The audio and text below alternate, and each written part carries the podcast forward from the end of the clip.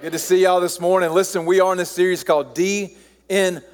You know, as we looked at, as we look towards 2020, just a new year and all the new that we hope to happen in our lives, there's some things we need to leave in 2019. Amen. There's some things that happen, some things that we've done. And listen, we really believe that God wants to transform your life every day. We believe it today and for the rest of the year. And in order for God to be able to do that, there's some things we have to let go of, some things we have to just kind of put to death and let them stay dead. And that's what we've been unpacking. Last week, we talked a little bit about worry. Anybody worry this week? All right, so what I said didn't work. All right, gotcha. Um, no, I get it. We all worry, and we want to try to put that behind us so it doesn't take us and follow us into 2020. And to get into today's topic, I just want to tell you a little story, see if you've ever had anything like this happen to you. You know, there was a Sunday, and it was an Easter Sunday, and, uh, and Easter is always big for people in my profession. You know that, right? And so uh, it was a big Sunday, and so I'm, I'm ready. I'm up early, and I'm, I'm ready, and I'm getting out, and I go and I get in the car, and I put my bag in the car, and I'm, I'm coming to church by myself. My kid, my wife, and kids are going to come later, and so I got coffee, and I, I mean, I'm just excited. I got my fresh, clean clothes on, and so I'm backing down the driveway. And as I'm backing down the driveway, I'm hitting the button for my garage door opener. My garage door won't close. Anybody ever had that happen? Yeah, just it's just frustrating. And so, like, I'm a good husband, so I want the garage door to close while my family's inside. And so I'm gonna go and just do it manually. And so I take my coffee and I put it up on the dash of the car, and then I step out of the car to just run up and hit the keypad real quick. And as I put my second foot on the ground, my right foot on the ground, I realized something really critical. I forgot to put it in park. And so um, man, I, I think really fast. And so in that moment, everything flashes before your eyes, everything slows down. And I've had this picture of my car barreling down my driveway across the street into my neighbor's house and hurting somebody. You know, I'm, I'm panicked. So I jump back in the car and I do two things. The first thing I do is I get my right foot and I aim it towards the brake. And as I'm doing that, I think, ah, there's coffee on the dash.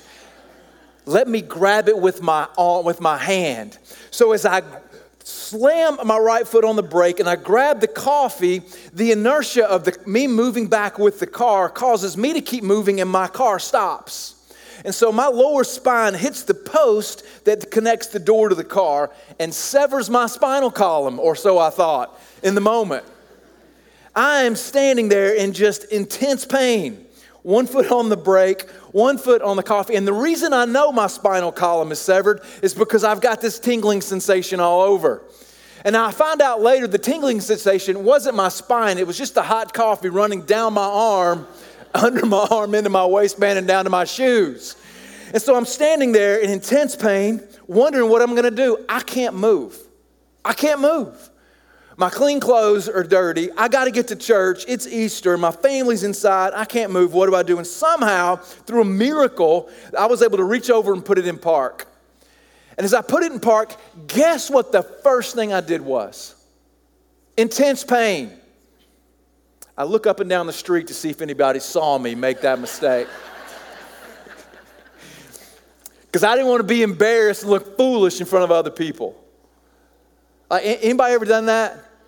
You did something, made a mistake, said something like, oh, I hope nobody saw that. I hope nobody was paying attention.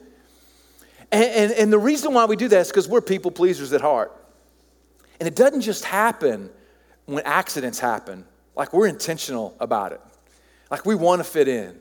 We'll go places that other people go, even though we don't want to, just to fit in and to be accepted. We'll say things Man, we'll, we'll watch things, we'll buy things just to be accepted. And, here's the image that I have of that. Yeah, how many of you have ever been to uh, maybe a big city, New York, um, maybe Washington, where they have a subway?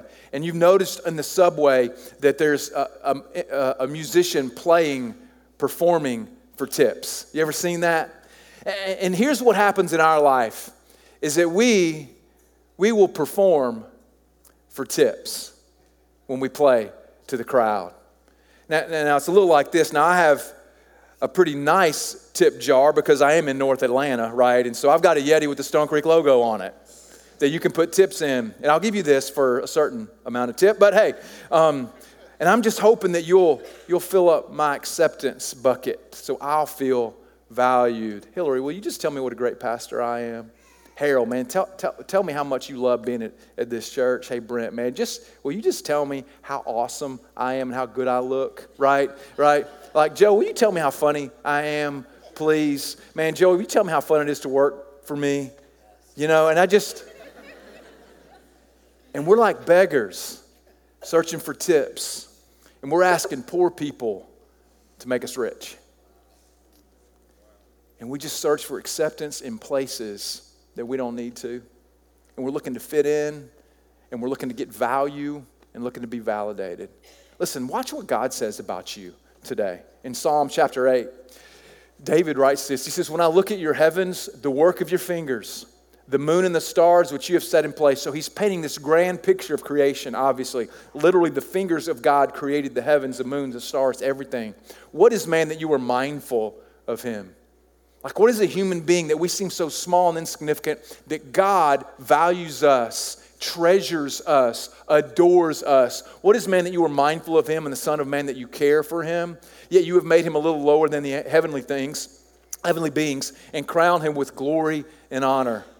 And so, what happens is God tells us that we're valuable. God sends His Son to prove to us that we're valuable. He lets us know that we are accepted, that we do fit in, that we do have a place. So, we need to be sure that's where we're looking, right? We need to be sure that He's our audience. You see, God wants you to live in confidence. Man, God didn't want you to be insecure. He doesn't want you to be looking over your shoulder, looking at who's looking at you all the time, wondering if they uh, affirm what you're doing or value you. God wants you to live with confidence this morning. Man, God wants you to live connected to Him. Listen, when you're connected to God and you understand what He thinks of you and the value He places in your heart because He created you, you live differently. You live differently. Man, your failures don't mean as much. They don't mark you as long, right? They don't sting as bad when you're connected to God. Then eventually, He wants you to be a catalyst for life change. Man, God wants to use you where you are, everything you've experienced, all that you've gone through, to be a catalyst to change someone's life. That's what God has for you today. So, why is it that we would live for somebody else? Why is it that we would look to an audience that's outside of the audience of God when we can get value and purpose and meaning that's found that comes through knowing who Jesus is and what he says about us? Like, this is the life that we get to live. Man, listen, some of you have spent a lifetime trying to gain somebody's approval, haven't you? You're in the career that you're in, you went to the university you, you did, and you had kids, got married to try to gain someone's approval, and you spent a lifetime. And for some of you, maybe they're not even around anymore, and you're still chasing that ghost. And God says, listen, you have approval. Stop doing that. We, some of us have made agreements that will never fit in, that I have to fake it. I have to pretend. I have to be a beggar. And God says, you're not a beggar.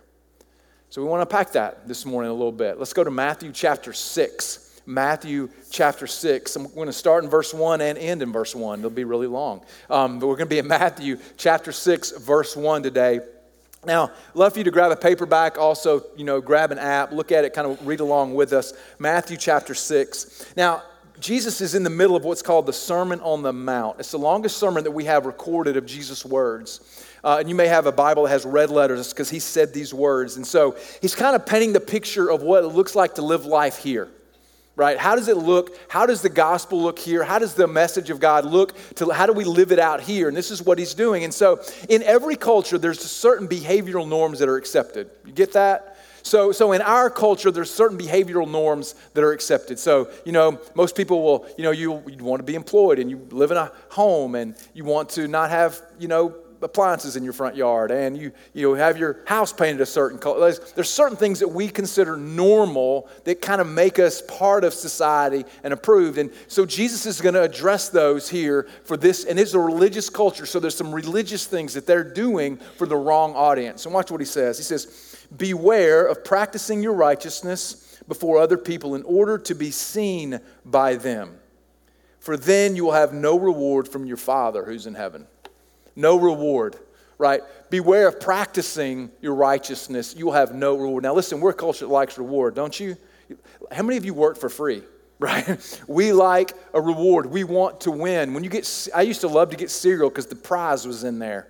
Remember that? Back in the old days, they don't do that anymore. Um, but I want the reward, and so we all do. And he gives us this caution this morning of how we could actually not get the reward that's waiting for us. Now, he uses this word practicing righteousness. The word practicing literally means performing.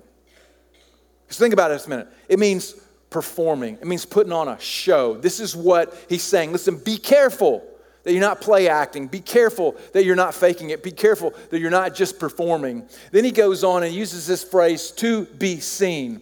Now, now, to be seen by other people, to be seen by men and not by God. Now, the word for to be seen is actually the word theomai. It's a Greek word um, that we have, theomai. Now, I think probably for some of you who took um, some lit, you know, you could probably think of a word that's an English word that came from that Greek word just by looking at the spelling right? The word theomai actually turns into the word theater in English.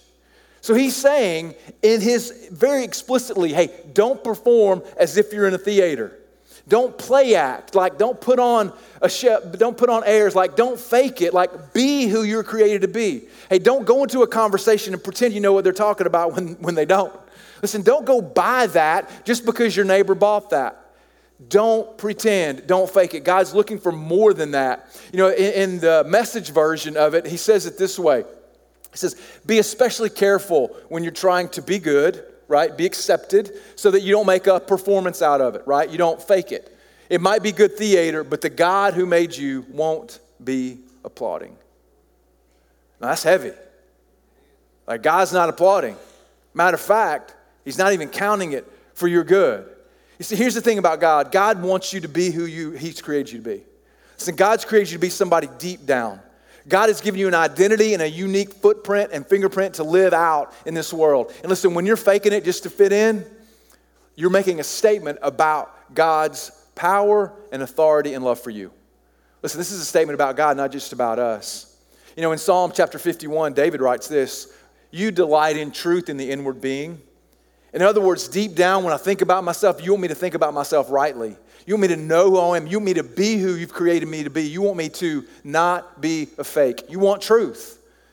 You want truth. Like nobody, we, we, nobody likes to deal with somebody who's just faking it, do they? Like when we live in the world of fake, come on. You can get fake meat if you're a vegetarian. You can get a fake wedding band. You can get a Finsta, a fake Instagram profile. Man, there's so much that's fake in our culture. There's so much that's superficial in our culture, and nobody likes to deal with a fake. Because if we're dealing with a fake, what does that mean? They're probably manipulating us, they're probably going to trick us, they're probably going to take something from us. Listen, no one wants to deal with a fake. Nobody likes a fake, and neither does God. Listen, you are denigrating God's creation of you when you try to be somebody that you're not. And listen, play into the theater, man, it is a trap.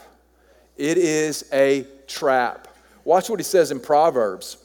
It says the fear of man, or, or pretending to be somebody you're not, right? Fear of man. That's the flip side of wanting to be accepted. On one side, hey, I want to be accepted by people. The other side is it makes me afraid of what people think of me. The fear of man lays a snare, but whoever trusts in the Lord is safe. You know, uh, and a snare is just a trap that's been camouflaged that you're going to step in and it's going to hurt you bad and you're not going to know what's coming. You know, like back when my one of my kids was a senior in high school. They had these things called junior senior wars. Anybody, anybody a part of those, right? Yes, some of you poor parents, I get it. And so here's how junior senior wars go. People show up and they've got these machine guns and bazookas and fire flame. No, I'm just kidding. It's not that bad. But what happens is overnight, when hopefully you're not looking, they come and they toilet paper your yard. And so my front yard has got a lot of trees in it, so it's a target rich environment for people who want a toilet paper. So we, me and my son, we, we kind of come up with this plan like we're going to lay a snare, a trap for people who come in. So we went down to Tractor Supply and we bought those big bear traps that they step in and it cuts their leg off. Not really. So what we did was around the trees is we, we tied a lot of fishing wire and tied to some things that will make noise so that when people came running up in there to throw toilet paper, it would alert us and then we could run out with our shotguns. Um, right? The latest snare. You, you get what a snare is. It's a trap. It's something that's going to hurt you. And here's what the Proverbs is saying. He's like, when you when you play to the crowd, you have fear of man, and that's where the direction of your life, it's going to trap you. It's going to trap you into living a life that's not yours. And guess what it's going to make you? Very, very tired. Very tired. Because you're always going to be wondering and worrying and manipulating and thinking and scheming on whichever audience you're in and whatever environment you're in and who you're talking to in that moment. It's going to make you very tired. You know, when we think of, when I think of theater, when I think of actors and pretending, obviously my mind goes to the big screen. you know, the big screen. I think of, you know, some of my favorite movies and the actors that play them. Like, favorite movie, got to be the Bourne trilogy, right? Um, or it's a quadrilogy now, I guess, with four. Um, but Jason Bourne, played by Matt Damon. Listen, Matt Damon cannot kill somebody with a pen. I know that. Matt Damon didn't, he didn't come back from Mars. I know he's just acting, he's just pretending. And just this last week, uh, there was, you know, the award shows, the Golden Globes came out, but um, it just reminded me that how, what actors go through to place themselves in character. Um, and so a few years ago, Heath Ledger um, won Best Supporting Actor for his role as Joker in Batman. Some of you remember him playing that. It was an amazing performance, and he actually won. And if you begin to read a little bit about how he prepared for that movie, what happened is he immersed himself for an entire month in a hotel room and he just began to write the backstory of what he thought it would have been like to grow up as the person who became the Joker. Man, he thought about his parents. He thought about, you know, where he went to school. He thought about how he'd been treated. He thought about past relationships. And he just spent a month writing that out and immersing himself in this character. And he goes on, he went on after he won the award to talk that, you know, for months after he won, after the movie filming was over, he slept for only two hours a night because his mind could not turn off from thinking through all of the things that had happened to the Joker. It was a trap. Man, it sucked him into a life to being somebody that he wasn't. Man, that uh, Anne Hathaway won Best Supporting Actress in Les Mis. Some of you, maybe you remember that. And you can even tell from that particular uh, photo how much weight she lost. Anne Hathaway lost 25 pounds in just a matter of weeks. And uh, as she won Best Supporting Actress in that role, she, um, she was criticized at the uh, Academy Awards for her acceptance speech that she didn't seem really happy. And here's what Anne Hathaway said about the experience. She said at the when she was in front of the crowd, she says, "I felt very uncomfortable I kind of lost my mind doing that movie, and it had to come, hadn't come back yet. And I had to stand up in front of people and feel something that I don't feel, which is uncomplicated happiness. It's obvious if you win an Oscar, you're supposed to be happy, but I wasn't. Immersing herself in that role, man, it, it, it caused her to lose something. And here's what Heath Ledger lost, and here's what Anne Hathaway lost, and here's what you will lose you will lose you. Listen, you will lose you when you begin to live for the applaud and the acclaim of the wrong crowd. You're going to lose who God's created you to be. Man, the theater life, man, it's a, it's a trap, and you lose you. And what ends up happening is you end up playing your life to a very small audience, and it gives you a very small life when the invitation from God is to play and to, and to let Him be the judge of your life. And you end up with a very big life.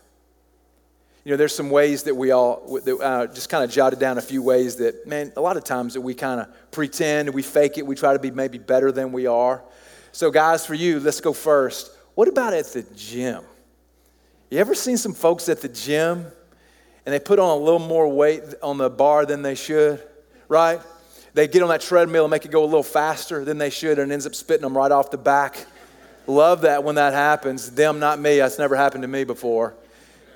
Man, and we see people sometimes at the gym and they just, like, yeah, I was working out the other day, and, and, here's what I know about that. Like, when you put a little more weight on the bar and people watch you work out, here's what they do. They go home and they tell their wives, man, I was working out next to this guy and he was super strong. No, they don't. They never saw you. They don't care, right? But we, we do that at the gym. Ladies, what about this? You get a nice purse, Louis Vuitton, whatever, and someone says, Wow, how, how much? I love that purse. That's awesome. That's gorgeous. And here's, what you, here's the first thing you say I got it on sale. Don't you? Why? Because you don't want them to think you paid retail for it, right? You're, you're concerned about what they may about what they may say, what they may what they may think. Have you ever had the dream? Did you ever had a dream that you had to be somewhere in public and you're running around in your underwear? Anybody have that dream? Welcome to my Saturday night every single week. I think this is why I think every man or everybody should actually take up golf. It's just so embarrassing to play. You get over, you get over your self-image really quick. Man, you play favoritism, especially at work. At work. Because there's a certain way that you fit in, a certain person you need to know, a certain person that needs to approve you to make you approved by everybody else. So you play, you play favorites at work. And you say yes to go to events you really don't want to go to just because you know that people are going to talk about it and people are going to be there that you need to connect with, and we say yes, and you're insecure about it, but you go anyway. Hey, a big one is fear of conflict. Man, when we're worried about the audience of other people and how, what they think of us, man, we get fear of conflict. We won't step into a hard conversation with somebody because of what they may think of us. And even though we may see them walking towards a path of destruction, we know for certain their life's going to end in a bad way or this particular behavior is going to end, we won't step in because here's what we do we're more worried about what they think of us than we're worried about them. We love them putting a little tip in our jar more than we love them as a person. Fear of conflict. Man, and we try to impress people. And, people are easily impressed by celebrities. Have you noticed this? Like, if you know a celebrity, you're going to drop that name in a hurry. Yeah, yeah, I was with Steven the other day. Yeah. I was at the gym. You know, one of the things about living in our area is that there's a lot of celebrities here, you know, and you run into them at stores and places. And so um, I was at the gym one day and uh, I kind and I, like there like I appreciate celebrities, don't get me wrong, but I'm just not a big autograph hound. As a matter of fact, when some, some somebody will come to our church and somebody's asking for an autograph, I'm like, what in the world? Like, I think you just got doomed to hell for doing that, right? But um, but you know, I'm just I'm not a big autograph hound. So, but I'm, I'm at the gym and I get on the treadmill. And I start going. And I realize that right next to me is a guy in our community. You all know his name. He's a big celebrity. You know, he's done a lot of really good things and he's pretty important. And so, so I text my wife like I'm on the treadmill. I'm like, hey, so and so is on the treadmill next to me. Should I be impressed? Here, here's what my wife texts me back No, he should be. Oh, isn't that awesome? I got that same reaction. Oh, man, that's awesome, right? We try to impress people by who we know, where we go, the things that we, the things we do. Hey, hey, here's one. Here's one. We try, we try to, we try to gain acceptance with our kids. We either try to look good through them or to them and we put our kids in activities and we want them to succeed, and certainly we should want them to succeed. But we, we gain a lot of value when they get a pat on the back, or they're the highest score, the highest SAT score, the right college, or they went to this particular event. Man, we, we get a lot of value from that. And it, it begins to, it begins to mark us. Or, or if we don't try to get it look good through them, we try to look good to them. And we'd rather be a friend to our kids and actually setting up boundaries that's going to help them have a healthy, productive future. And we wonder why their life comes off the rails. And it's because as parents, man, we didn't, we didn't step into the hard conversations, the hard decisions, the times to say no. Hey, for, for, for you guys who are parents that don't have teenagers yet, let me just let you know a little secret. Your kid's going to say this to you everybody's doing it, and they are lying. It is not, it is not true. Everybody's not doing it. And if they are, so what? They are not where we're looking for our applause from. They're not where we're looking for our applause from. You know, there's a quote by Eleanor Roosevelt that always kind of makes this point. You, sh- you wouldn't worry so much about what others think of you if you realized how seldom they do. Isn't that funny? Like the people we're trying to impress, you get out the door, they don't even think about you anymore, right? I think about this. This is my life, you know? And if, if we just would stop and think a little bit about what people think of us. So in Matthew chapter 6, verse 1, Jesus gives us a way out.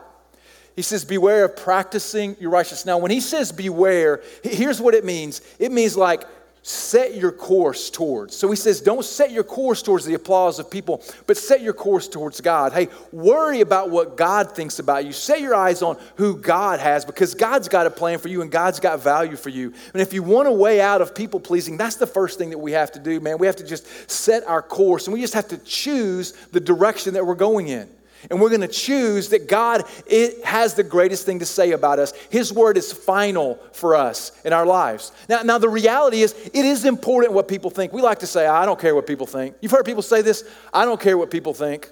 I don't care what they think. I'm going to do what I want to do. Well, here's what happens you're doing what you want to do based on what people think, right?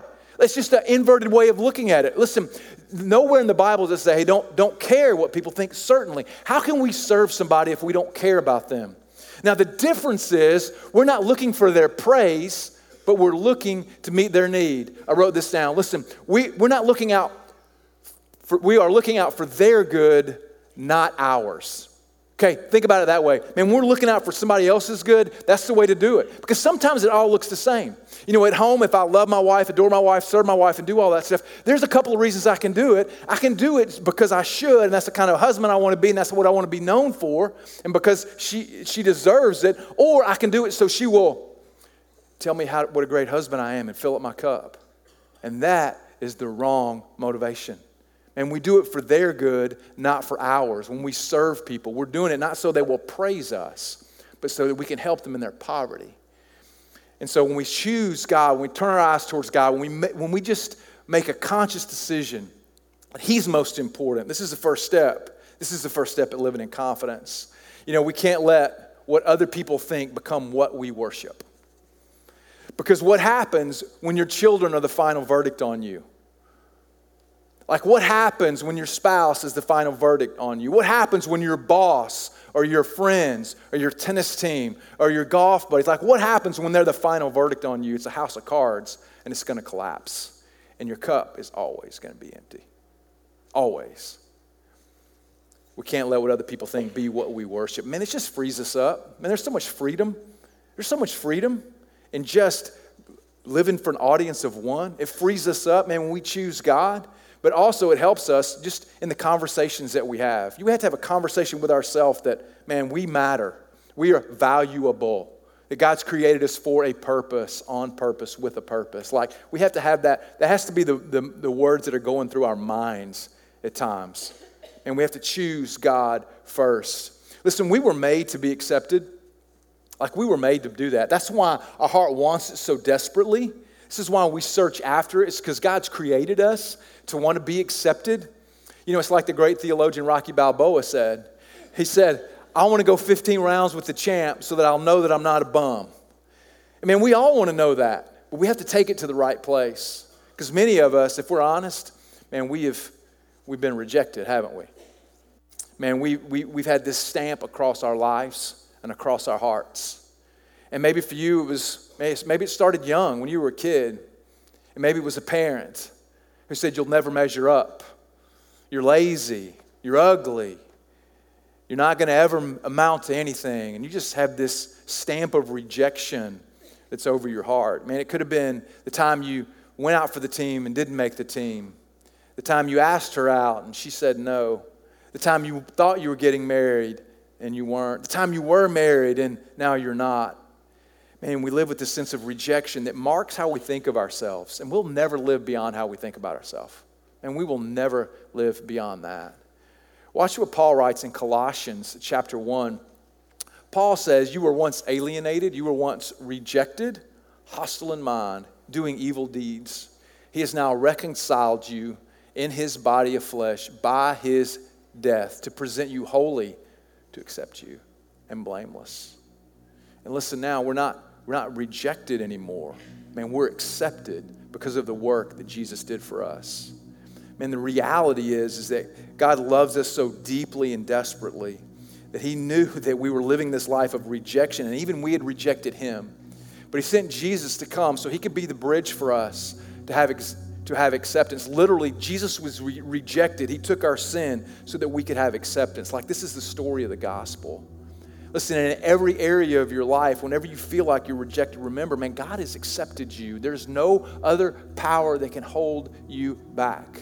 You don't have to live a life of being tired and struggling with how do I measure up and how do I make it through and how do I move forward. Man, how do I approve, impress everybody? Man, you don't have to live that life. You can live a life knowing that God has accepted you. Listen, when you're accepted by God, there's no other audience that matters. Listen, when He is so big in your mind, when you choose Him first, listen, He's all that matters. You know, kind of to take off on the Eleanor Roosevelt quote you wouldn't worry so much what others think of you if you realized how much God thinks of you. You wouldn't worry so much. Man, you have to wake up every morning and fight for that. Man, the world is going to tell you differently. You have to wake up every morning and you have to choose. And you have to say, God, I believe that you've accepted me, and I, re- I reject the idea that you've rejected me. Man, I believe, I accept the idea that you died for me. Man, I believe, I accept the idea that I have value and worth, that I've been adopted into the family, that my past can't hold me back, that the truest thing about you, me is not my rejection, but it's your acceptance of me. This is a daily battle. It's something we have to do on a daily basis. And when you have those, those thoughts that creep in your mind every day about, is this going to work? Am I going to fit in? Am I going to be embarrassed? Do I have to live in shame? Am I going to have to live in guilt anymore? You say, no, no. I'm not going to tolerate that thinking anymore. Because God has saved me and God has proven it through the historical movement of the tomb that he, re, he was resurrected so that I could have life and so that I could be accepted. Listen, who have you spent a lifetime trying to be accepted by? Is it your parents? Man, is it your friends? Listen, they don't have the final word on you. And you can quit trying because guess what? You're never going to measure up to them because their bar is so skewed. And we're just, man, we're just poor beggars trying to get poor people to make us rich. And we're just broken people trying to get broken people to make us whole. It'll never work. Listen, I just want to tell you right now, based on what I know of what God says, listen, you don't have to settle for crumbs on the table. You have a place at the table, you have a seat at the table because of what Jesus did for you. Let's pray together.